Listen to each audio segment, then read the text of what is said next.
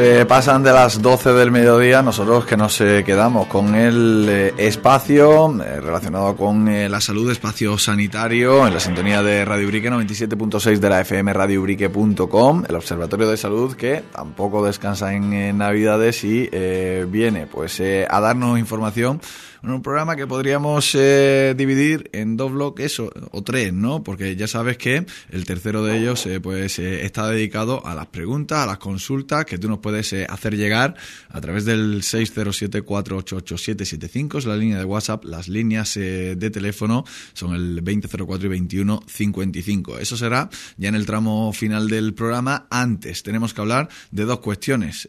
la primera de ellas, la problemática de la asistencia sanitaria pediátrica en Ubrique, eh, que, eh, de la que daba buena cuenta el doctor Antonio Rodríguez Carrión el pasado miércoles, día en que eh, esa misma tarde se celebraba esa reunión entre esos padres y también personas interesadas ¿no? en esa problemática que bueno pues se viene tratando en ese grupo de WhatsApp, del cual bueno se dio buena cuenta el pasado miércoles. También de la hipotermia vamos a hablar con un Antonio Rodríguez Carrión, a quien ya saludamos al otro lado del hilo telefónico. Antonio, ¿qué tal? Muy buenas tardes. Hola, buenas tardes Rubén, buenas tardes a todos los oyentes de Radio Brique en este día de los santos inocentes, pero que hoy no vamos a gastar ninguna inocentada, así que todo lo que vamos a hablar aquí se corresponde a la triste actualidad. Podemos eh, asegurarlo y lo aseguramos, ¿no? Que todo va, todo, todo va con riguroso eh, fundamento científico, Antonio. Efectivamente, sí, ya además son temas muy interesantes como es la hipotermia en esta época del año de que ya en fin aunque no hace frío estamos casi casi casi primaveral pero por la noche hace frío y por la mañana temprano también así que es un tema que ahora y los próximos meses pues va a tener actualidad que es la hipotermia. Y el otro es un tema que afecta a los niños tubrique a los padres a los allegados a todos porque la asistencia sanitaria pediátrica en Ubrique en el centro de salud pues ha sido un tema de última novedad en, estas últimas semanas. La hipotermia se da también mucho en nuestra zona de, las eh, sierras, en esas personas que, bueno, pues acuden, ¿no? A dar un paseo por, la sierra, pueden extraviarse y pueden verse, pues, eh, con eh, algo más que un susto, ¿no? en el momento que caiga que caiga la noche. Si te parece, Antonio, comenzamos hablando o, comienzas hablándonos de lo que es el concepto como tal, que es la hipotermia. Bueno, en medicina se entiende por hipotermia a la disminución de la temperatura corporal por debajo de 35 grados. Eh, cuando una persona tiene 36 grados, 36,2, ay, tengo frío, tengo frío, bueno, eso no es hipotermia. Hipotermia es cuando la temperatura desciende por debajo de 35 grados, tomada, por supuesto, con el termómetro, y como todos sabemos, ello es debido a que nuestro organismo eh, pierde calor, eh, pierde calor más rápidamente de del que tardamos en producirlo. Entonces, claro, esta temperatura de nuestro organismo eh, baja y determina una serie de, circunstancias que si quiere comentamos ahora. Eh, eh, ¿qué, hace la hipotermia en nuestro cuerpo? ¿Qué, qué, nos ocurre o, qué síntomas podemos tener cuando estamos entrando en, en fase de hipotermia? Bueno, lo primero es que disminuye la actividad de todos los órganos. Eh, esto hace que al, tener menos actividad pues se consuma menos oxígeno. Por ejemplo, el corazón late más lentamente. Sabemos que el corazón late eh, normalmente entre los 60 y los 100 latidos por minuto, pues aquí late eh, por debajo de 60 latidos por minuto. los vasos sanguíneos se contraen y entonces la circulación va más lenta y ello hace que, que haya utilizado esta circunstancia en actividades eh, de medicina de muy importantes, como son, por ejemplo, las intervenciones quirúrgicas complejas. Cuando hay que hacer una intervención quirúrgica muy delicada y muy compleja, se pierde normalmente mucha sangre y entonces para evitar esa pérdida de sangre, pues hace eh, que la persona eh, entre en hipotermia, se le una serie de, de, en fin, de factores hacen que, que, que esta persona pierda frío y eh, pierda calor, perdón, pierda, y entre en frío y entonces la, la, sangre circula más lentamente y pierde menos sangre, hay menos hemorragia. Eh, pero en fin, este es un tema que trataremos en otra ocasión. Ahora vamos a tratar el punto de vista de la hipotermia en los accidentados, los cuales eh, en los accidentados, un accidente de tráfico, un accidente de la montaña o un accidente en un sitio poco concurrido y que la persona pierde conocimiento y, y entonces se enfría, ahora en invierno, pues eso da lugar a que la persona pues entre en hipotermia y produzca una serie de trastornos que, ahora vamos a comentar. También puede existir una hipotermia en verano, por ejemplo, accidentes marítimos eh, con el agua eh, que siempre está fresca en alta mar o en el mar, eh, o buceadores, nadadores que no llevan suficiente abrigo, en fin, y también puede darse en épocas no tan frías como ahora, pero en épocas frescas en personas que duermen a la intemperie, por ejemplo, personas sin hogar, y esto pues ocurre, y ello se agrava sobre todo si, si hace viento o las ropas están mojadas. O sea, que pues, son condicionantes que pueden eh, causar todo esto, eh, eh la, hipotermia en un, en un cuerpo humano. Eh, ¿Hay, eh, como se dice en otras enfermedades, en otras cuestiones, hay población de riesgo? ¿Hay personas que estén más expuestas o, puedan tener una mayor probabilidad de, de, padecer hipotermia, Antonio? Sí, los niños pequeños, igual que con el calor, con el frío ocurre lo mismo. los niños pequeños tienen una amplia superficie corporal en relación a su talla y además su sistema de control de temperatura todavía está inmaduro y esto hace que los niños pues eh, no produzcan calor suficiente para combatir la, el frío y pueden entrar en hipotermia más fácilmente que los adultos. También las personas ancianas. Las personas ancianas tienen disminuida su capacidad de control de la temperatura por transcurso del desgaste que ocurre con la edad y ellos también son personas que son más sensibles a padecer hipotermia por supuesto, también, como hemos comentado antes, eh, algunas, algunas personas eh, eh, por su profesión, por ejemplo, los que trabajan en ambientes con agua, buceadores, o, o, personas que nadan en agua fría durante mucho tiempo prolongado sin suficiente protección, pues están más expuestas, por supuesto y como ya hemos comentado, las personas que duermen a la intemperie. Eh, y, hay eh, situaciones o circunstancias que puedan eh, favorecer, ¿no? entre comillas, la aparición de, la hipotermia.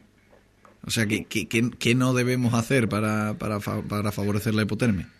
Sí, en un ambiente frío, como suele ser en invierno o de noche, pues la inactividad física la falta de actividad muscular hace que, se produzca poco calor, porque todos sabemos que cuando contraemos nuestros músculos se produce calor. Eso al hacer deporte, cuando corremos, entramos en calor. Eh, cuando trabajamos en un esfuerzo bastante intenso, entramos en calor. Pero si nos quedamos parados, pues entonces no se produce calor. Y si estamos además en un ambiente frío, pues la hipotermia es un riesgo bastante grande. También el agotamiento cuando se ha producido un excesivo trabajo y, eh, y, paramos, los músculos están cansados y no trabajan y entonces no producen calor. También, por ejemplo, eh, los efectos del alcohol y de la droga es muy importante porque activan, eh, bueno, activan, neutralizan los mecanismos de defensa de nuestro cuerpo y no se produce el correcto funcionamiento de control de la temperatura. Y entonces, pues, se pierde calor por ejemplo, también tomar, no tomar, no tomar alimentos o bebidas suficientes antes de hacer grandes esfuerzos en, clima, en clima frío, nuestro organismo no funciona bien y pierde calor. Y por supuesto la, desnutrición. Cuando una persona está desnutrida, faltan eh, la masa muscular necesaria para producir calor, faltan también los nutrientes para, necesarios para producir calor y además las personas desnutridas tienen una capa de grasa eh, de muy poco espesor y apenas los protege contra la pérdida de calor. En los países, eh, todos sabemos, los países fríos, las personas suelen tener como mecanismo de defensa una, buena, una buena capa de grasa. Y, por ejemplo, los animales marinos, eh, las ballenas, los cachalotes, las focas, que están en ambientes fríos, tienen una gruesa capa de grasa que los protege del calor. Así que las personas desnutridas, delgadas, pues están muy expuestas a la hipotermia. eh, Antonio, eh, a hacerle una pregunta. ¿Cómo se manifiesta la hipotermia? ¿Cuáles son los síntomas? Eh, pero sobre todo también ya de cara a, los niños, ¿no? Eh, sobre todo los niños más pequeños que, no puedan, eh, que, no se explican y no nos pueden contar que esos, esos síntomas. ¿Cómo podemos detectarlos en, en esos niños, en esos bebés? Mira, en los bebés hay que fijarse, por ejemplo, en los recién nacidos. Los recién nacidos, eh, a poco de nacer, inmediatamente le ponen como un gorrito de lana. Mm. ¿Por qué? Porque en proporción al resto del cuerpo, la cabeza es bastante grande y además la cabeza, el cuero cabelludo, tiene mucha circulación sanguínea y por ahí se puede perder mucho calor. Entonces, a los niños recién nacidos, eh, generalmente se le pone eh, un- rápidamente un gorrito de lana para que no pierdan calor, como antes comentábamos. Y en los adultos, los primeros signos de torpeza, bueno, y en los niños mayorcitos también ya, los primeros signos de, torpeza eh, son eh, los que nos manifiestan eh, que ya hay posible afectación de frío, de, de hipotermia. Es decir, la torpeza física y mental, ¿eh? también eh, se- las personas se ponen torpes al hacer la actividad diaria normal, eh, todo ello debido a la falta de, de, de velocidad de la sangre, la falta de disminuir la circulación por el frío, y eso afecta al cerebro. El cerebro recibe menos nutrientes y se hace más torpe. Tenemos torpeza, ya digo, torpeza física y mental, que al principio pueden pasar desapercibido, ¿no? Hasta para la propia víctima y para el acompañante, pero que lentamente van aumentando sus reflejos, eh, la, la pérdida de reflejos, va de- aumentando la pérdida de reflejos y, y también eh, va disminuyendo su capacidad para pensar, ¿no? Hablan mal, no se lo entiende, o en fin, es incoherente, y estos son los primeros síntomas. Y conforme va avanzando la hipotermia, pues ya la, la, la víctima se siente cansada, aturdida, eh, la piel la piel se pone pálida y fría porque no le llega suficiente sangre por la por la que los vasos sanguíneos se han contraído eh, aparece un temblor eh, un tiritar incontrolable no se puede parar y los latidos cardíacos y la respiración se hacen lentas. Todo ello hace que, en fin, que, que ya esta persona tenga ya una signo bastante grande que, que eso mm, hace que, que llegue un momento en que aparezca somnolencia, coma, eh, shock y hasta un paro cardíaco que puede desencadenar la, la muerte por hipotermia. Y por supuesto, si la víctima se encuentra en el, en el agua, eh, los primeros síntomas de, de, bueno, los primeros síntomas, los síntomas ya de cansancio, aturdimiento y demás, y pueden hacer que se ahogue. Eh, frecuente la, el ahogamiento por, por hipotermia. Antonio, este, este- esta muerte por hipotermia es la denominada muerte dulce, porque eh, te vas quedando hasta que no, que no te vas dando cuenta. Bueno, la muerte decía al principio lo pasa mal, porque es que está, aunque está aturdido, pero siente frío, ese frío fuerte es como, da como, como punzadas, ¿no? Se siente mal, tiritando, pero llega ya, digo, llega ya un momento en que eh, te hacen consciente y ya, ya, ya no nota nada, cuando ya llega la inconsciencia, ya se muere eh, sin saber que, que se encuentra mal porque ha perdido la conciencia, pero al principio, eh, en fin, es muy desagradable el frío hasta que llega el momento de la inconsciencia. Eh, y hay síntomas eh, que, por ejemplo, esa, esa capacidad de pensar, eh, ese hablar mal, eh, que van disminuyendo su reflejo, son síntomas que también se pueden dar en otros casos, como, como en, en un ictus, ¿no? ¿Cómo, cómo se diagnostica la, la hipotermia? Eh, sobre todo la- lo que más nos induce al diagnóstico es las circunstancias. Una persona que ha Mm. estado expuesta al frío sin, sin eh, tener el- ah, eh, sin tener ropa suficiente para protegerse o sin tener un cobijo, eh, pues eh, que, que tiene estos síntomas, pues lo más probable es que sea el frío. La el ictus o cualquier otra circunstancia que da inconsciencia, pues no aparece eh, solamente en el frío, aparece en el frío, el calor, en cualquier circunstancia. Ahora, una persona que ha tenido un accidente de tráfico, que ha estado en un ambiente frío, en el agua, o desabrigado, eh, que tiene estos síntomas, lo primero que sospechar es en una hipotermia. ¿Y qué debemos hacer, tanto si la estamos eh, padeciendo o si eh, somos eh, compañeros de una víctima de hipotermia? Bueno, eh, lo que hay que hacer en la hipotermia es lo que hay que hacer en cualquier tipo de accidente y es seguir el código PAS que ya hemos comentado, que son las iniciales de proteger, avisar y socorrer. Eh, proteger significa eh, proteger a la víctima y proteger a nosotros mismos. Eh, tenemos que asegurar nuestra propia seguridad antes de intentar rescatar a la víctima. Si hay una persona que ha caído al agua, que está muy fría, hay una- en un río, en una piscina y no sabemos nadar y no sabemos rescatar, pues lo más probable es que en vez de una víctima haya dos, es decir, la persona que ha caído al agua y nosotros porque eh, al intentar salvarlo nos vamos a ahogar también. O porque no sabemos nadar o porque no sabemos rescatar, la víctima se va a agarrar a nuestro cuello aunque sepamos nadar para porque está desesperada por salir y nos ahogamos los dos, es muy frecuente esta situación.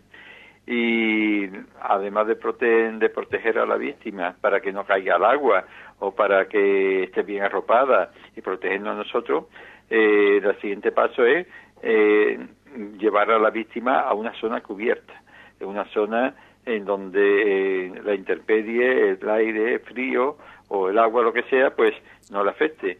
Y si no hay disponibilidad de un sitio cubierto, porque estemos en el campo, en el monte, hayamos salido, pues entonces hay que protegerla lo más posible del viento y, de usar una manta o ropa seca para aislarla del suelo frío.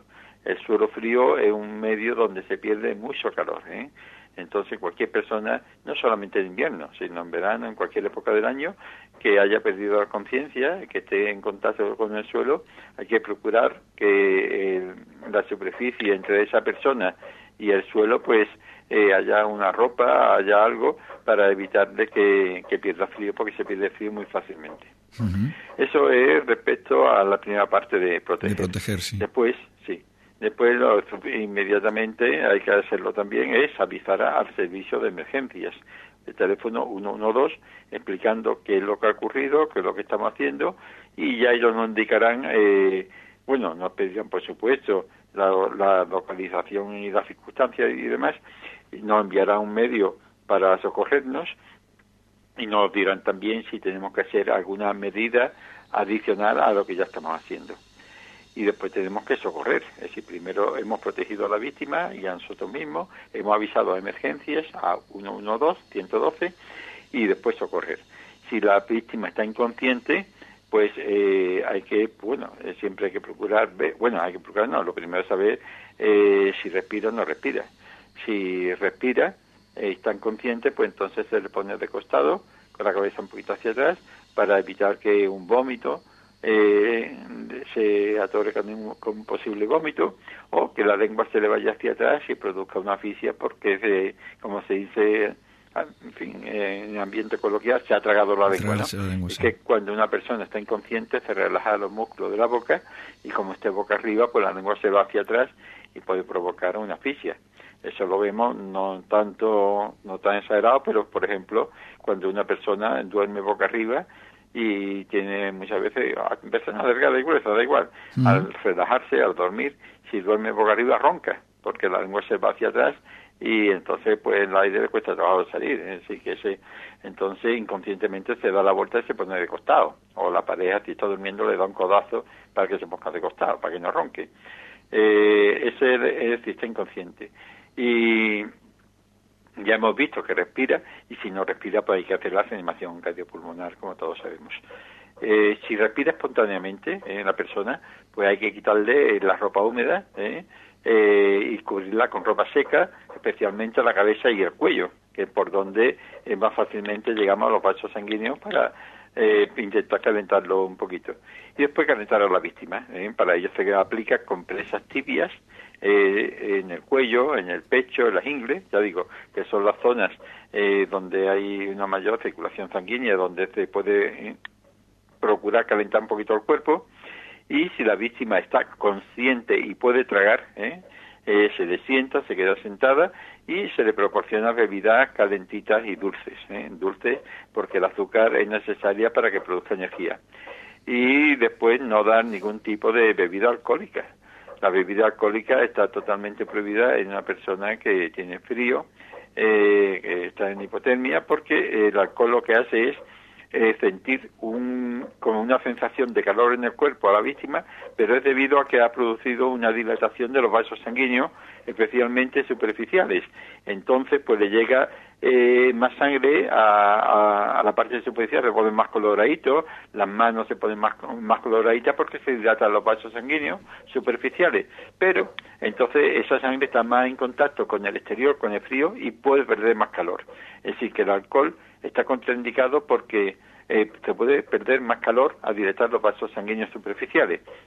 Y por eso es por lo que es más conveniente, o en esa, es decir, está más indicado tomar bebidas dulces y calentitas, porque eso entra al interior del cuerpo y calienta por dentro.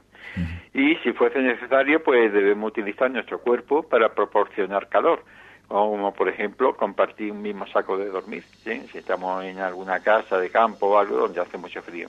Y por supuesto, siempre, siempre permanecer junto a la víctima hasta que llegue la asistencia sanitaria. Bueno, y aparte de no darle alcohol a la, a la víctima, como ya has comentado, ¿no? Por, esos motivos, eh, ¿qué no debemos hacer? Eh, muchas veces sabemos lo que sí tenemos que hacer, pero no lo que no tenemos que, hacer bajo ningún concepto. Efectivamente, hemos dicho ya que no se debe dar de beber bebida alcohólica a personas que presenten hipotermia y tampoco otra cosa que no se debe hacer es usar calor directo para calentar a las víctimas. Por ejemplo, agua caliente, lámparas de calor, porque al igual que, el alcohol, está, eh, es decir, agua caliente o la lámpara de calor hace que se los vasos sanguíneos cercanos a la piel y se pierde más calor, ¿eh? en lo que estamos perjudicándole. Entonces, eh, ni darle bebida alcohólica, ni calentar a la víctima con agua caliente ni lámparas de calor. Basta solamente apoyar con nosotros, eh, abrigarla bien y ese es el método más adecuado para tratar a estas personas. Eh, ¿Qué consejos nos, puede dar, eh, Antonio, para eh, no caer en, todo esto? Bueno, pues una cosa muy importante es que antes de hacer una actividad prolongada en ambiente frío, ya sea trabajo en ambiente frío o una excursión a la montaña o, deporte acuático, es decir, cualquier actividad prolongada en ambiente frío, antes hay que descansar suficientemente para que nuestros músculos estén en disposición de después trabajar y producir calor.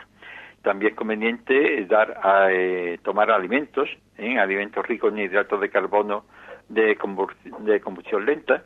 Como todos sabemos, los hidratos de carbono son los que al, hacer el metabolismo en nuestro cuerpo producen energía, producen calor. El azúcar, eh, los alimentos dulces y sobre todo, por ejemplo, los cereales. Los cereales producen mucho calor, el trigo, el arroz, cuando hacen metabolismo en nuestro cuerpo eh, y entonces pues lentamente van liberándose calor. El azúcar provoca una liberación de calor rápida, pero los cereales es más lento ¿eh? y entonces pues va manteniendo el calor durante bastante tiempo. Y por supuesto, como hemos dicho, eh, vestir mm, prendas adecuadas ¿eh? contra el viento, contra la lluvia, mm. cuando vayamos a hacer, ya digo, actividades en la montaña o o si vamos a hacer eh, deporte acuático, eh, trajes de neopreno o otros adecuados. Y por supuesto estar atento a los síntomas de alarma, ¿eh? porque como hemos dicho, a principio son leves y no se le dan importancia y hay que tenerlos presentes, como son la torpeza, los movimientos, pérdida de, agilidad mental, ya digo, esto en personas que han estado expuestas al frío y que si vemos que se ponen torpes o que no piensan eh, suficientemente eh, con una agilidad mental propia en él, pues hay que tener presente que la posibilidad de que esté entrando en un problema de, de hipotermia. Pues antes de, terminar con, esto de la hipotermia, todavía nos quedan por eh, dar lectura a, los, eh, a las preguntas, a las consultas que, están llegando y que pueden seguir llegando en los canales habituales eh, y de hablar del problema de la, de la pediatría, Antonio. hay personas a las que se les quedan las extremidades, las manos, los pies fríos, sobre todo en esta, en esta época, incluso la nariz o las orejas. ¿Esos son síntomas de, de hipotermia o, qué nos quiere decir? Cuando, sobre todo las extremidades eh, se quedan frías. Sí, es un tema muy interesante en esta época del año, bueno, y en este mes de diciembre y lo que van a venir después de enero y febrero sobre todo, eh, personas que son muy sensibles al frío. Eh, no podemos decir que sea una cosa normal porque sea frecuente, porque yo digo, esto es muy frecuente, es una, una, una anomalía en estas personas que producen el trastorno. Son, por ejemplo, los sabañones, eh, la acrocianosis, el síndrome de Raynaud, que ya hablaremos en otro programa con más tiempo, pero que podemos adelantar aquí que efectivamente hay personas que, en esta época del año pues hacen una vida normal más o menos respecto, por ejemplo, a los problemas de la piel. yo, por ejemplo, voy a tocar madera, eh, no tengo problemas de grietas, ni de sabañón, ni de edad, aunque alguna vez en Prado de Rey allí hacía mucho frío, cuando tenía que salir de madrugada, algún aviso a la calle o algo, pues muchas veces pues tenía grietas en la piel y lo pasaba mal, pero yo no, aquí en Urique no, mm. pero hay personas que, que sí, que son muy sensibles y entonces en contacto con el agua fría, ahora propia en invierno, eh, después con al fregar, eh, o al manipular según su trabajo cosas con, con frío, pues se producen sabañones. Se le pone en algunos la, eh, es curioso, ¿no? Eh, porque, por ejemplo, en algunos, algunos trastornos, como veremos, la, las manos van tomando diferentes coloraciones, pálidas, moradas, rojas, eh, y producen dolor, picores.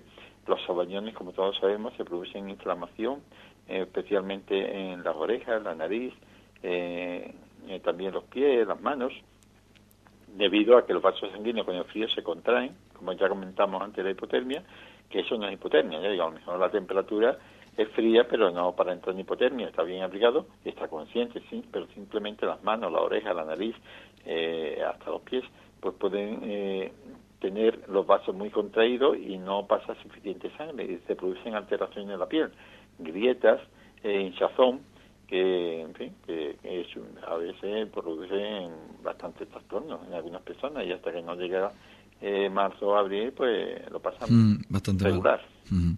Bueno, pues eh, eso en cuanto a la, hipotermia, Antonio. Vamos con otro asunto eh, candente por la, actualidad que, conlleva eh, y ese, ese problema de la asistencia sanitaria pediátrica en Ubrique. Un asunto del que hablabas largo y tendido el pasado miércoles con nuestra compañera Rocío Sevilla y del cual pues intuyo que debe haber novedades básicamente porque esa misma tarde después del programa había prevista una reunión, una asamblea ¿no? de, ese grupo de pediatría en eh, Ubrique y también una posterior eh, reunión de, eh, o sea, con, de este grupo con la directora del centro de salud y con la concejala de salud del ayuntamiento de Ubrique.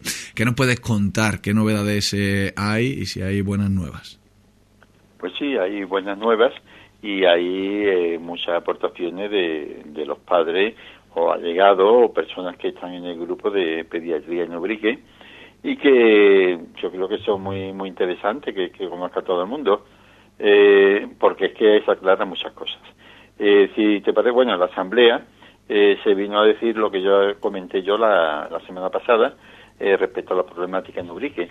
Fundamentalmente resumiendo es que muchos padres desde hace algún tiempo yo no lo sabía por fin, yo normalmente en este programa nos, dedicamos a adultos. Yo, eh, la mayor parte de mi trabajo aquí en Ubrique, bueno, prácticamente todo, ha sido eh, con asistencia en, adultos. Solamente he atendido niños cuando estaba de guardia en urgencias. Pero la problemática que ha surgido, especialmente en Ubrique, al jubilarse los dos médicos que hacían pediatría durante décadas, durante mucho tiempo en Ubrique, eh, don Francisco Esquivel y don Juan Carlos Sánchez, pues que, en fin, yo el tiempo está con ellos, pues la pediatría en Ubrique sin problema ninguno. Yo nunca he visto ningún problema eh, eh, en la pediatría en Ubrique, mientras estaba ejerciendo durante 17 años en Ubrique.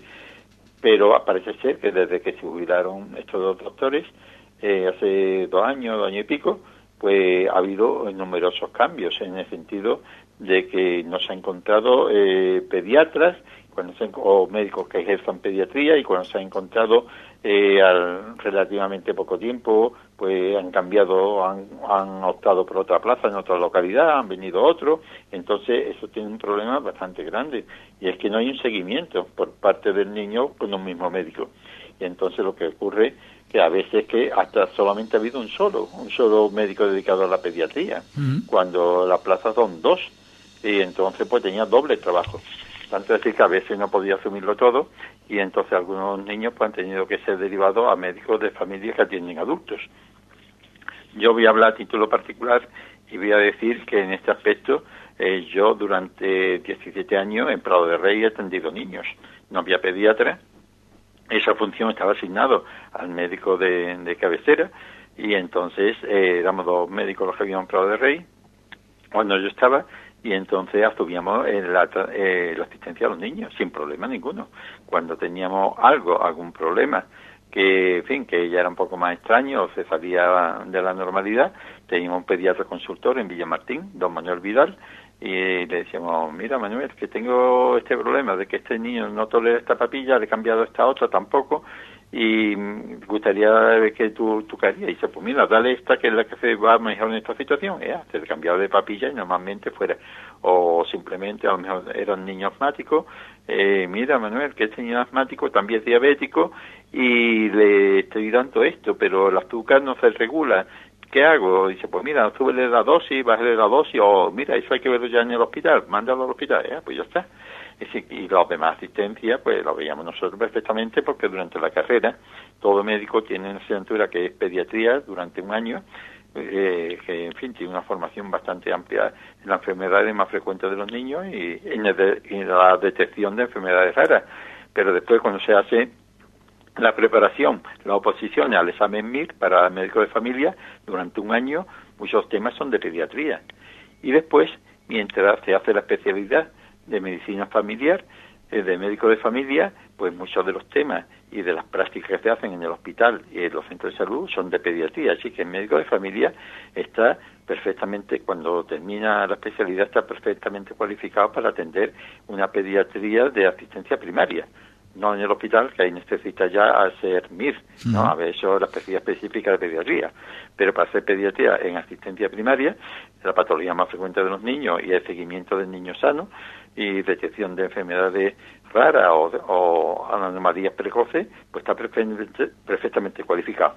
Luego, ¿qué ocurre? Yo hablo por mí, que cuando ya tú dejas esa actuación, como por ejemplo cuando yo llegué a Urique y me dedico exclusivamente a adultos, pues cuando llevas 3, 4, 5 años sin, sin ver niños en, en, el día a día, solamente ves las urgencias, pues el día a día pues te quedas desfasado. Yo por lo menos, yo lo hablo por mí, yo me quedaría de, yo no admitiría yo no, a mí me dicen que debo pasar una consulta de niño cuando llevo tres o cuatro años sin ver niños en una consulta ordinaria, y me niego. Me niego porque no me consideraría cualificado en el sentido de que hay protocolos que cambian, eh, las cosas se olvidan, eh, las papillas, las dosis, las esto, porque tontería está uno eh, dedicado a los adultos y ya lo demás pues se, se olvida también la práctica en el manejo de niños y de cómo explicar a las madres el cuidado de los niños, pues también eh, eso necesita un adiestramiento que con el tiempo pues eh, se, se, oxida, entre comillas, ¿no? Entonces yo me negaría, eh, médico adulto, porque no me sentiría ni para aconsejar ni para tratar niños. Eso me refiero yo, una vez que lleve ya tres, cuatro, cinco años sin ver niños. Y si, me, si por cualquier circunstancia tuviera que atender niños, pues yo pediría y exigiría, o lo haría por mi cuenta, irme con un pediatra o irme con un hospital tiempo suficiente para ponerme al día. Es decir, para la exploración, para el seguimiento de niños sanos y demás. Eh, puede ser dos semanas, un mes, el tiempo que haga falta hasta que realmente yo me considere eh, que estoy cualificado otra vez, me he puesto al día para eso. Esa es la situación que había en Urique y que, que, los padres pues estaban preocupados porque no encontraban solución desde hace dos años. Y a partir de ahí pues eh, montó un grupo de WhatsApp eh, donde los padres ponían sus problemas y después se celebró una asamblea donde más o menos se coordinó y se resumió todos estos temas y después tuvo una reunión con la directora, al día siguiente, esto fue el día 21 creo, se tuvo una reunión con la directora del Centro de Salud, doña Reyes Rodríguez Gilabert, y con la concejal de, salud de Urique, Virginia Bazán, lo dijo, y allí se respondieron una serie de preguntas que le, que le llevaron las madres de la asamblea, un grupo de cinco madres, que si quiere, pues, eh, o tú me la vas diciendo y yo la voy contestando, o viceversa. No, eh, bueno, eh, ¿cuáles fueron esas, esas preguntas? Bueno, eh, las preguntas eh, fueron un total de 11 preguntas y fueron muy interesantes en el sentido de que, eh, yo digo, abarcaba prácticamente todo. Para empezar, según manifestaron las cinco madres que estuvieron en la reunión, eh, la directora dijo que el problema es que no hay pediatras y si no hay, no hay. Es decir, pero no es para Ubrique, sino que es un problema que afecta a la provincia de Cádiz, a toda Andalucía y a, prácticamente a toda España porque eh, la necesidad de, de, pediatras con la especialidad MIR, es decir, habiendo eso una especialidad estrictamente de pediatría, pues son pocas las plazas que salen cada año en comparación con las personas que, que dejan la, pediatría porque se jubilan o por otro motivo. Entonces, faltan pediatras eh, y entonces no lo hay. Y si no hay, pues no lo pueden mandar ni aquí ni a, ni a ninguna otra localidad, nada más que con cuentagotas. Porque, entre otras cosas, además, los pediatras que salen vía MIR, eh, la, la inmensa mayoría optan o por los hospitales en su inmensa mayoría, o algunos por centros de salud, pero de localidades grandes donde el futuro de sus hijos tienen eh, a nivel escolar y después de la universidad, pues tienen más posibilidades, aparte de, fin, de otras ventajas que tienen las localidades grandes, como eso la, la, ubicación, ¿no? los medios de transporte y demás. Bueno, pues eso para empezar. Sí. La primera pregunta que le hicieron fue, eh, bueno, fue eso precisamente. ¿Por qué no hay especialistas de pediatría? Reiteraron la respuesta. ¿Por qué no lo hay? Y por qué otro por todos La segunda pregunta fue, ¿cuántas plazas hay en el centro de salud de Urique? La respuesta que se le dio a este grupo de madres fue que hay dos plazas y ambas ya están cubiertas. Es decir, que en mi opinión, esta ya es una opinión personal, gracias a la movilización de todas las madres de Ubrique, sobre todo a través del grupo de WhatsApp, un problema que, venía siendo eh, grandísimo desde hace mucho tiempo, en menos de una semana se ha arreglado. Y todo porque están movilizados. Si no se llegan a movilizar, mi opinión, eh, ya digo, una opinión personal, esto seguiría igual y sin solución. Así que han optado las autoridades sanitarias competentes en que si había algún médico que ahora a final de año terminaba el contrato y tenía que renovarlo para eso. Ubrique ha sido una localidad preferente gracias a las movilizaciones. Ha sido un éxito de las madres de Ubrique que eh, las dos plazas estén cubiertas. O sea, por pediatra, Antonio, imagino. No, no. Por médico de familia. No, no, no. Eh, le dijeron, le contestó la directora que no eran pediatras formación MIR. Sí. Eran personas, es decir, actualmente hay una persona, eh, son extranjeras las dos, pero en fin, eso da igual. Eh, yo creo que a nadie le importa si es extranjera o de aquí, mm. pero en fin, ella dijo que era extranjera. Eh, que una persona de ella, la que va a venir ahora, hay una que ya está aquí en Ubrique, pero que esta doctora, que no es pediatra, es asesora, por, un, por lo visto, yo no lo sabía, hay un pediatra consultor, don Manuel Benítez, dijo que se llamaba, yo desconozco eh, esta situación. No sé si es un doctor que, que está radicado en Arco, que es de Prado de Rey, no lo sé. Yo conozco al doctor Manuel Benítez de Prado de Rey, un excelente profesional. Creo que estaba ante Narco, no sé si sigue allí, si es él mismo, pues un excelente pediatra, Villamir, y dice que, que, es el, que es el médico consultor de la Sierra de Cádiz de pediatría. Yo lo desconocía. Total. Que, que, que esta doctora que estaba hasta ahora y que sigue eh, tiene, en fin, no es pediatra, pero tiene un pediatra consultor, que es don Manuel Benítez, y que además ella se asesora por los médicos de familia que están en el centro de salud, los cuales la apoyan. Eso fue la respuesta que dio. Y que a primero de, enero, eh, concretamente el día 3, eh, vendrá otra doctora que ejerce, creo que en Arcos, y que no es pediatra tampoco, pero que tiene experiencia en pediatría y que tiene contrato ambas por un año. En fin, yo eso es lo que ha dicho. Yo lo que espero es que se mantenga en el año, porque parece ser que también les dijo que esta doctora, si este contrato de un año, en cualquier momento, ella encuentra en una plaza que les satisfaga más que la de Urique, pues se pueden ir en cualquier momento. Entonces quedaría otra vez el problema. Eso es lo que, por lo menos yo entendí de lo que habían comentado las cinco madres que, eh, que habían acudido allí. La tercera pregunta era si eran profesionales de pediatría, que es lo que acabo ya hemos respondido, sí. Que sí, era que no. Eh, ¿Hay algún tipo de incentivo? La pregunta número cuatro es si había algún tipo de incentivo para favorecer o agilizar la incorporación de la plaza vacante de pediatría. Entonces la directora eh, me contestaron y la concejala de salud contestaron que el único incentivo que existe es una ampliación de contrato, es un contrato de, un año.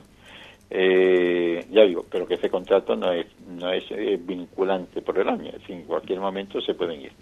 Por otro lado, eh, al estar Lubrique catalogado oficialmente por la Junta de Andalucía como una zona de difícil cobertura, los profesionales que, que acepten venirse aquí como premio, entre comillas, como incentivo, eh, tendrán una mayor puntuación en la bolsa de, trabajo. Es decir, que si trabajan un año, pues al menos puntúa como si hubiera trabajado dos años o tres años, no sé exactamente cuánto, pero claro, eh, eso ahora mismo no tiene mucho valor, porque resulta que tenga o no tenga puntos, en, tienen plaza, es decir, que, que ya se necesitan médicos, aquí ya no es cuestión de puntos, aquí al menos los puntos valen para escoger plaza, ¿no?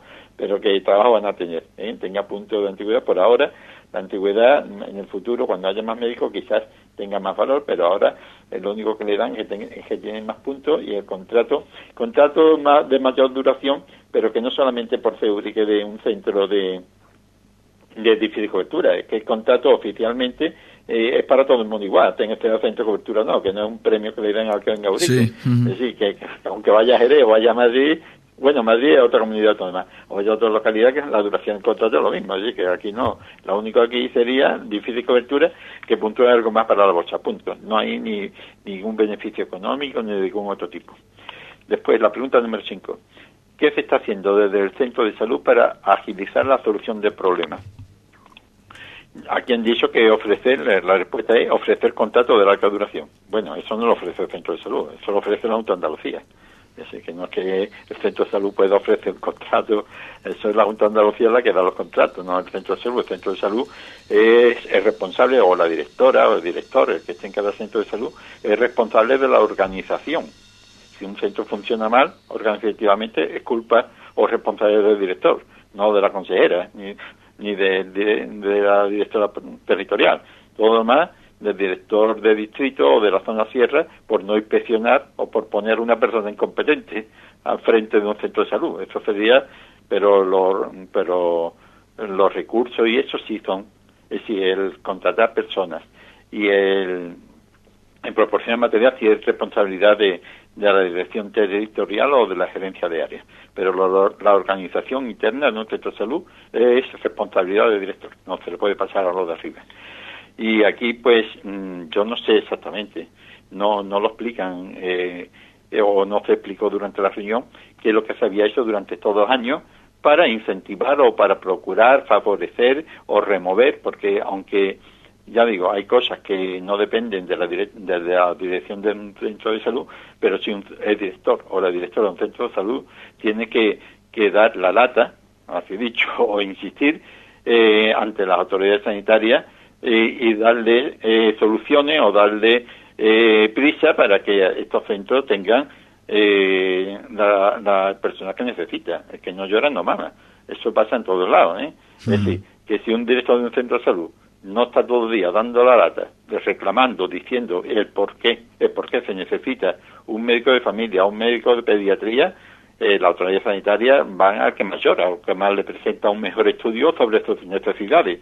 Ahora, si uno se, duerme en los, laureles, no llega un médico, ni llega un pediatra, ni en dos años, ni en cinco, ni en veinte, eso está claro. Sin embargo, aquí se han movido las madres y al momento lo han conseguido en una semana sin ser médico, sin ser director de cine. Simplemente con que las madres se hayan movido, ya tenemos aquí dos médicos que ya digo, se han estado durante mucho tiempo luchando por ellos. Bueno, ya pasamos al siguiente porque queda ya poco tiempo. sí. ¿Por qué la pediatra actual manda medicación contradictoria, da tratamiento generalizado, etcétera, que provoca inseguridad en muchas madres y padres? La respuesta que las cinco madres transcribieron es porque por muy bien dice la directora, ¿eh? esto lo dice la directora. La directora dice que porque por muy bien que esté informada, necesita un tiempo de adaptación. Bueno, la adaptación será para adaptarse a los horarios de funcionamiento, si es por la mañana o por la tarde. Ahora, el conocimiento en pediatría no, sé qué adaptación tiene, o los tiene o no los tiene. Yo eso no lo comprendo. Es decir, que dice que hay que adaptarse. Eh, o, o tú sabes o no sabes te adaptará al pueblo, a los horarios, a lo que sea, pero o al clima, pero no sé qué adaptación necesita para ser, para ser un profesional. Bueno, total. Dice, durante este tiempo, continúa la directora, según se transcribe aquí, durante este tiempo la dirección del centro habla con las personas encargadas de pediatría, ofreciéndoles formación y todos los canales a su disposición. Yo no sé qué tipo de, formación y qué canales son estos. Yo la verdad lo desconozco, no, no sé, aquí no se detalla. Dice, incluyendo comunicación con el pediatra y consultor de referencia de la Sierra, Manolo Benítez. Ahora, ahora me entero yo de que existe un pediatra consultor. Bueno, según la dirección del centro, las pediatras presentan buena actitud y quieren formarse. Decir, que eso me parece muy bien. Que un médico quiera presente buena actitud y quiera formarse, me parece muy bien. Y si dice que tiene recursos para formarlos, dice la directora, pues estupendo.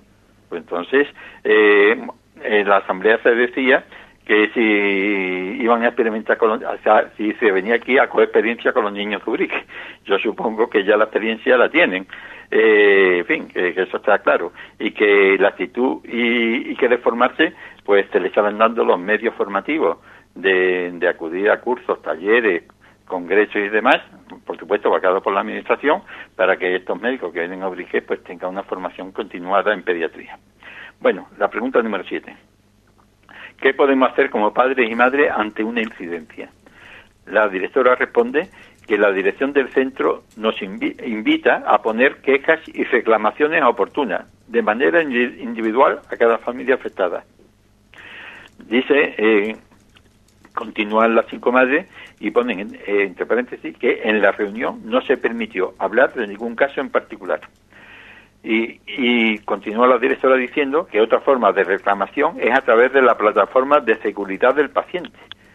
Yo la verdad, yo la, la plataforma de seguridad del paciente tenía entendido que era simplemente para dar consejos sobre salud, no para hacer reclamaciones.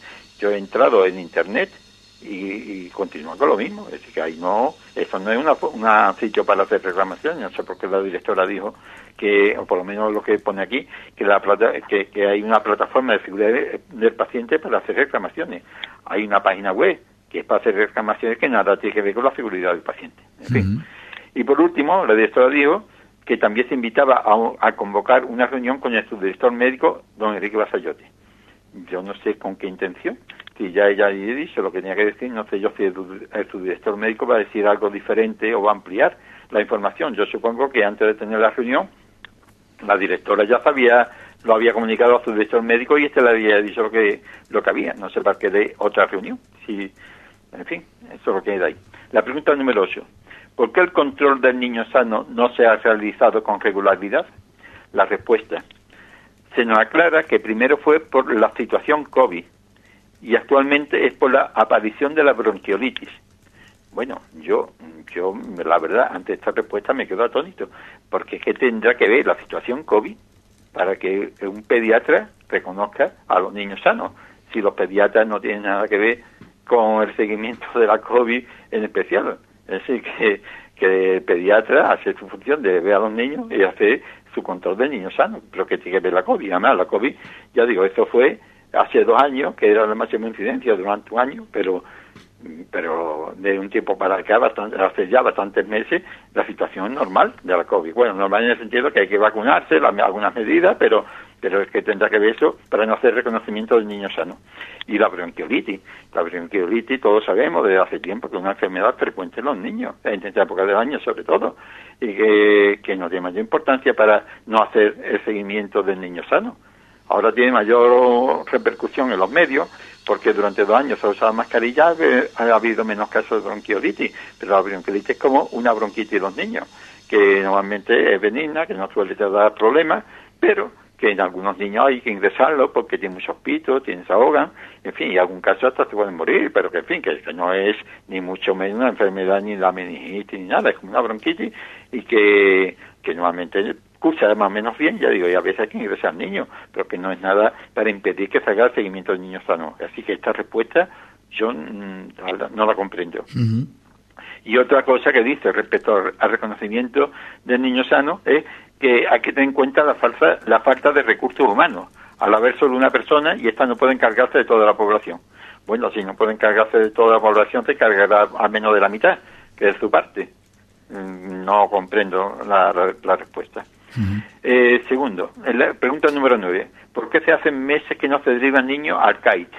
El CAIT es el Centro de Atención Infantil Temprana. Es decir, son niños que ya de nacimiento o al poco tiempo de nacer, en fin, o con poca edad, presentan, presentan trastornos que hay que atender rápidamente para evitar que se agudicen. Presentan alteraciones o enfermedades y entonces, por supuesto, lo ve el pediatra. El pediatra recomienda una serie de actuaciones sobre el niño, a lo mejor rehabilitación, ejercicio, estimulación. Y eso, eh, el centro de atención infantil temprana, que lo hay en Ubrique, el CAIT, pues que, eh, en fin, es uno de los medios que hay fundamentales para que estos niños no empeoren. Pues bien, parece ser, y además lo dijeron las personas de la calle, a través de teléfono, yo hablé por teléfono con ellos y también aparecieron en, en la WhatsApp, eh, dijeron que hacía tiempo que no que no recibían niños. ¿Qué ocurre? Que es que ya los niños no se ponen malos en Ubrique cuando nacen o tienen problemas cuando nacen. Todos los niños nacen sin problemas o hay niños que están sin atender y van a empeorar porque no se hace un seguimiento adecuado o un diagnóstico temprano en el centro de salud. Pues no lo sé. Es decir, que, que este es un problema que, que, según manifiestan las cinco madres que llegaron allí, no hubo una respuesta clara. La directora no, no habló claro.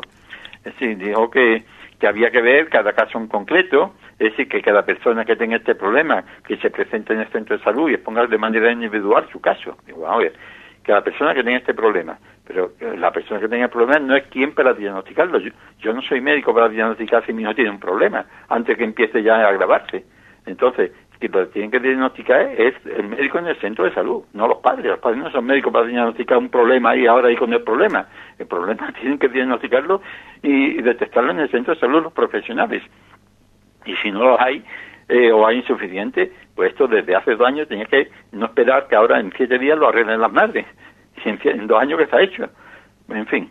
También se dice que en próxima fecha, en enero, se reunirá con el equipo de orientación educativa no sé qué tendrá que ver el equipo de orientación educativa. En los colegios, o sea, la Junta de Andalucía actualmente ha creado la figura de una enfermera de escolar que, pero en fin, estos ya niños que se supone que, que ya son mayorcitos, las escuelas no niños bastante, es decir, los problemas hay que detectarlo precozmente antes que vayan a la escuela. Entonces, en la escuela ya hay una enfermera para hacer un seguimiento, detectar alteraciones que surjan en el periodo escolar, en fin, y mandarlo al médico o hacer un seguimiento, educación para la salud, pero eso no tiene nada que ver el equipo de orientación educativa con la detección precana, temprana en el caso de CAIT. O sea que viene esta respuesta. Y ya terminando, la pregunta número 10 por qué se produce el cambio de la zona de pediatría a un pasillo estrecho y donde se pasa consulta tanto a adultos como a niños. ya lo explicaron en la asamblea, yo no lo sabía tampoco. Y es que, por lo visto, eh, la pediatría, que tenía una sala de espera bastante amplia, además muy decorada y bonita, agradable, que la habían decorado los alumnos de la escuela profesional, bueno, o de la escuela de, Bellas Artes del Instituto eh, de las Cumbres, pues eh, se había quitado de esa sala de espera, se había partido para enfermería, no sé qué, y se había mandado a, a las consultas de pediatría al final del mismo pasillo, al fondo, una consulta pequeña, por lo visto, eh, para el médico y después los niños tienen que esperar en el pasillo, con los carritos, con los cochecitos, eh, donde dice que no caben más de dos niños eh, de anchura, y además y ligado en el pasillo con los adultos. Nadie comprende cómo los niños en esta situación pueden estar allí. Pues bien, la respuesta que ha dado la directora del centro de salud dice que se debe a reformas que se están llevando a cabo en el centro. La idea es que se amplíe la zona de espera y además que haya un enfermero pediátrico, una nueva figura que, que se ha creado a través de, la autoridad sanitaria, una institución sanitaria, y que venga apoyada la labor de los profesionales y que se situará al lado de pediatría eh, dice que la justificación del actual emplazamiento es que está al final del pasillo para aislarla lo, máximo posible del resto de pacientes. Esto es extraño cuando realmente están, por lo visto, dice que estaban ligados, ¿no? En el pasillo los adultos con los niños, sí, no sé qué aislamiento es este. Y nos piden paciencia a la hora de abordar las mejoras antes mencionadas porque esto no depende de la dirección del centro, sino que las obras conllevan una burocracia externa al mismo. Yo no sé qué tendrá que ver la burocracia con pandar a los niños al fondo del pasillo del cargo adulto y además teniendo presente que por las tardes está el centro de salud vacío eh, que no hay consultas prácticamente, más que una o dos, las consultas de tarde, que están todas las consultas vacías. Y hay espacios sobrados en el centro de salud de Urique para que los niños, eh, la pediatría tenga sus propios despachos amplios y separados de los adultos. La verdad, yo la respuesta tampoco la, comprendo. Y la última es, ¿por qué no hay consultas por la tarde? En todos los centros de salud, eh, donde hay problemas de espacio por la mañana para que estén todas las consultas, pues pasan consultas mañanas y tardes. En Cádiz, en Sevilla, en Jerez, en, Canarias, en donde sea. Pues aquí en Ubrique, no. Aquí en Ubrique solamente pasan consultas por la tarde dos médicos del total de 11 y el resto de los despachos vacíos. Es decir, hay un día a la semana que pasan consultas y el resto de despachos vacíos. Y después dicen que no hay espacio. Lo que pasa eso es lo que dicen, pero la realidad es que está mal aprovechado el centro de salud, que tiene espacio más que sobrado. Pues eh, la respuesta que se le da, eh, ¿por qué no hay consultas por la tarde en pediatría? Dice la directora que en cuanto haya dos pediatras, que supuestamente se reanudará a partir de enero o febrero esta consulta de 2023. No sé por qué no ha, no ha habido consulta durante todo este tiempo. Total, estas son las respuestas y en fin ya queda poco tiempo eh, por mí todo el tiempo que quiera por la radio que siempre están Sí, en fin, que si quieres, pues ya lo que quedaría sería la, qué solución le sí, para todo esto. es lo que te iba a decir, qué, qué solución propones, qué hoja de ruta, qué, qué, posibilidades, qué, qué panorama se abre ahora en todo esto, Antonio. Bueno, eh, a través después de esta respuesta que a la reunión de, que, mantuvieron con la directora del centro de salud y con la concejala de salud, pues eh, ha habido muchas propuestas en, el grupo de WhatsApp de, pediatría en Ubrique y el Observatorio de Salud pues no quería dar su opinión hasta que estas opiniones más o menos ya hubieran cesado porque no quería influir eh, en esto. Durante este tiempo yo personalmente me he entrevistado con un director de un hospital, eh, un jefe de pediatría de un hospital muy importante. Me he entrevistado también con un pediatra, eh, en fin, de, de, MIR, que tiene una amplia relevancia en, la Sociedad Andaluza de Pediatría. Me he entrevistado también con médicos que han ejercido pediatría eh, en la especialidad de mestos. Estos son médicos especialistas sin el título, pero que por su eh, formación, eh, su experiencia de formación, el Ministerio le dio el título para poder hacer pediatría en centros de salud, en primaria, no en hospital, y después también he hablado con médicos de familia que ejercen como en función de pediatría. Son médicos de familia que se han dedicado a la pediatría, se han formado y ejercen pediatría sin problema.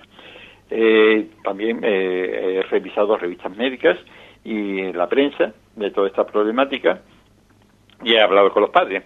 Y entonces, eh, en fin, después las conclusiones que yo he sacado las he pasado a, los otros miembros de la Junta Directiva de, del Observatorio de Salud y se ha aprobado y la voy a leer.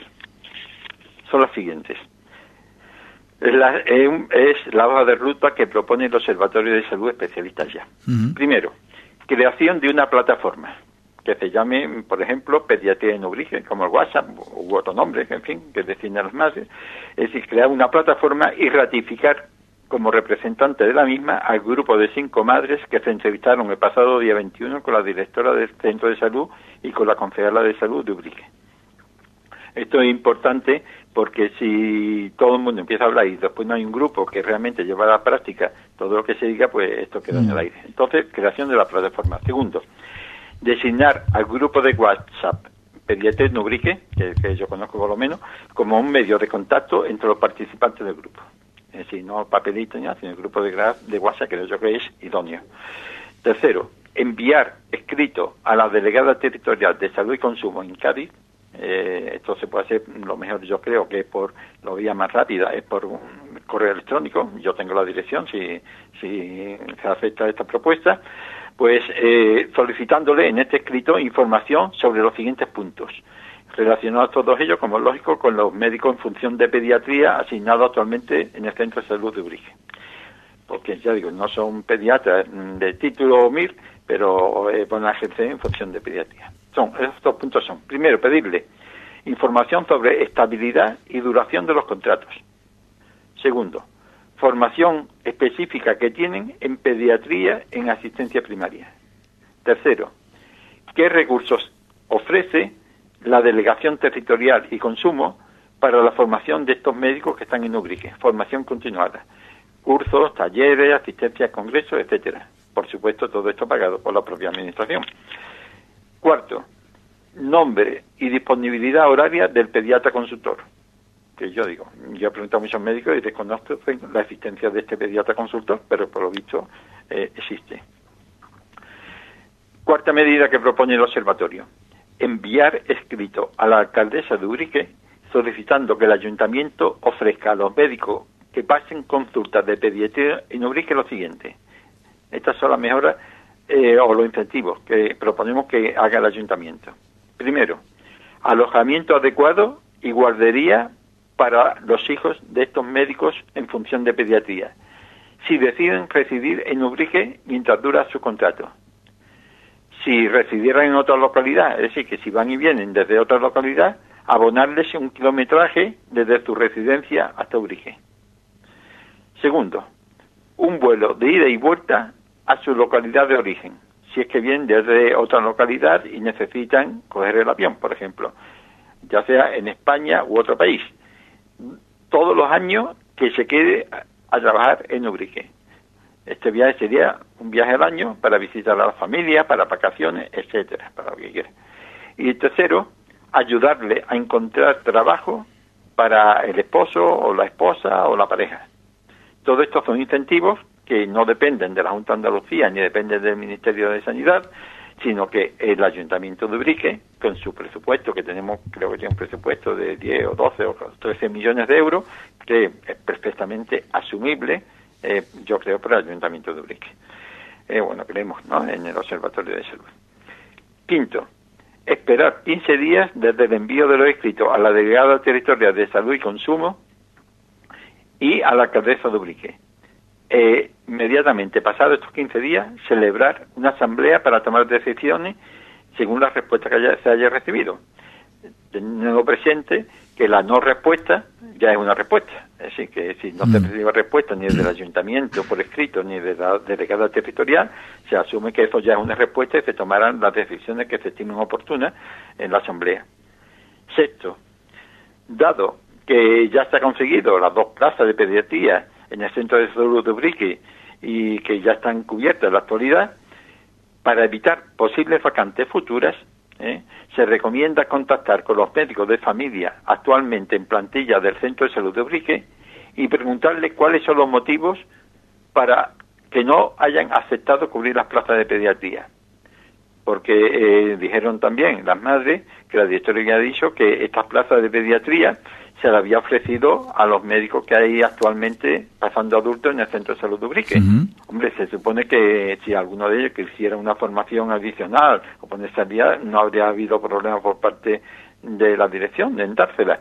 Pero, sin embargo, ninguno de los 11 médicos han querido coger la consulta de pediatría. Es decir, que no sabemos el por qué que entonces pues eh, eh, esto que se es, es preguntarle, es decir, la propuesta es preguntarle cuáles son estos motivos y cuáles son los incentivos por los cuales aceptarían, es decir, en qué condiciones, eh, sabiendo por qué no acuden, qué condiciones ponen para poder aceptar ¿eh? esta, esta, cubrir estas plazas y no estar pendiente de que algún médico de los que están actualmente puedan venir cualquier día decidan de irse a otro lado y volvamos a tener el mismo problema.